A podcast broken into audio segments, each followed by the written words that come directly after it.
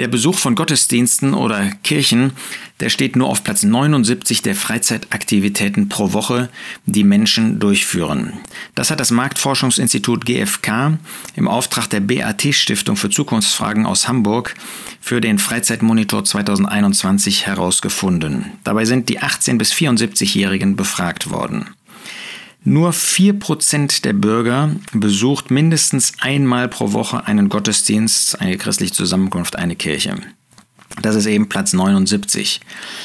Einmal im Monat gehen immerhin noch 8% der Befragten zu einem solchen Gottesdienst, zu einer solchen Zusammenkunft. Das ist dann Platz 88. Ähm, das zeigt, wie wenig Interesse an Kirchengang, an Kirchgang, an Gottesdiensten ist. Nun, das braucht uns nicht zu wundern, denn wir wissen, dass viele Menschen einfach weder christlich sind, noch christlich orientiert sind, äh, noch bekehrt sind. Und da ist das kein Wunder. Die Christen, die Gläubigen sind einfach bei weitem in der Minderheit. Nun ist es nicht verwunderlich, dass ganz oben andere Dinge stehen, weil sie natürlich auch ständig präsent sind. Ja, der Internetzugang 97 ähm, Prozent einmal pro Woche ähm, ist die häufigste Freizeitbeschäftigung. Danach kommt das Fernsehen mit 88 Prozent und andere Dinge.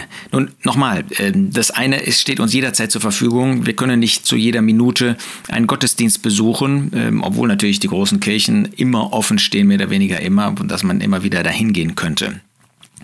Mir geht es darum, was für einen Platz, was für einen Wert haben die Gottesdienstbesuche für uns. Wenn wir an die Worte des Herrn Jesus denken in Matthäus 18, Vers 20, denn wo zwei oder drei versammelt sind in meinem Namen, da bin ich in ihrer Mitte, dann zeigt das einen ganz besonderen Wert, einen ganz besonderen Segen, den diese Zusammenkunft in seinem Namen, die an anderer Stelle als Versammlung, als Gemeinde genannt wird, hat. Wenn der Herr Jesus selbst persönlich zugegen ist, dann ist das etwas Außerordentliches. Der Jesus hat nach Matthäus 28 zugesagt, bei uns zu bleiben bis zur Vollendung des Zeitalters. Ähm, der Herr Jesus steht an unserer Seite, er hilft uns, er steht uns bei. Das ist etwas Wunderbares. Aber diese persönliche Gegenwart ist doch ein besonderer Segen, den wir nicht übersehen wollen. Insofern brauchen wir uns nicht zu wundern, dass der Schreiber des Hebräerbriefes sehr kritisch mit solchen umgeht, die die Zusammenkünfte aufgegeben haben. Hebräer 10, Vers 24, lasst uns aufeinander Acht haben zur Anreizung, zur Liebe und zu guten Werken, indem wir unser Zusammenkommen nicht versäumen, wie es bei etlichen Sitte ist, sondern einander ermuntern und das umso mehr, je mehr ihr den Tag näher kommen seht. Den Tag ganz allgemein mal ausgesprochen des Kommens des Herrn Jesus. Äh, dieser Schreiber spricht natürlich davon, dass man die Zusammenkünfte grundsätzlich aufgibt, aber es ist doch auch eine Warnung an uns, wie wir mit den Zusammenkünften umgehen. Nun äh, wollen wir nicht drohen damit, ihr müsst jetzt unbedingt in die Zusammenkünfte kommen. Das äh, wäre nicht die Art und Weise, wie wir im Neuen Testament zu diesem Thema belehrt werden, sondern es soll uns der Wert dieser Zusammenkünfte vorgestellt werden. Wollen wir wirklich auf eine solche Zusammenkunft verzichten, wo wir ein Bewusstsein haben, wo der Herr selber zugesagt hat, in der Mitte der Seinen zu sein, ganz persönlich? Wir sehen ihn natürlich nicht, ja, weil er nicht körperlich, leibhaftig dort ist, aber er hat das fest zugesagt, er hat das verheißen. Und das macht diese Zusammenkommen so wertvoll. Deshalb äh, kommt für mich persönlich auch nicht in Frage, einen Urlaubsort zu suchen, wo man nicht in diesen Zusammenkünften dabei sein kann.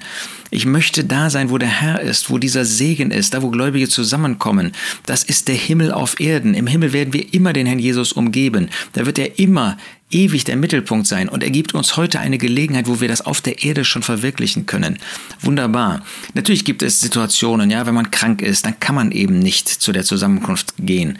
Aber da, wo wir wollen, wo die Möglichkeit besteht, zusammenzukommen und können wir nicht, wenn man mal, wenn ich auf den Urlaub zurückkomme, gibt es nicht so viele Gegenden deutschlandweit, weltweit, wo es solche Zusammenkünfte gibt. Was für ein Wert, dass man nicht Urlaub von dem Herrn, nicht Urlaub von den Zusammenkünften macht, sondern Urlaub macht in Verbindung mit dem Herrn. Urlaub macht in Verbindung mit solchen Zusammenkünften.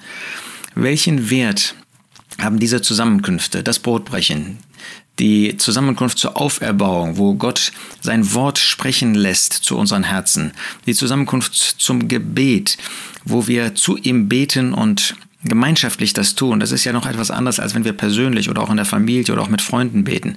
Welchen Stellenwert haben diese Zusammenkünfte? Für den Herrn sind sie so wichtig, dass er in jeder Zusammenkunft, wo man so zusammenkommt in seinem Namen, ganz persönlich zugegen ist, persönlich kommt, sozusagen aus dem Himmel zu uns kommt. So wichtig, so wertvoll ist es ihm. Und das macht mir diese Wertzusammenkünfte auch so wertvoll. Und deshalb möchte ich werben dafür, diesen Wert ein wenig, ein wenig mehr kennenzulernen, diesen Wert ein wenig mehr zu sehen. Das Herz erfüllt zu haben von der Person des Herrn Jesus, das führt logischerweise dazu, dass man auch da sein möchte, wo er in der Mitte ist. Wunderbare Möglichkeit, wunderbaren Segen, den er uns hier für diese Erde schon schenkt, auf den wir doch nicht verzichten wollen.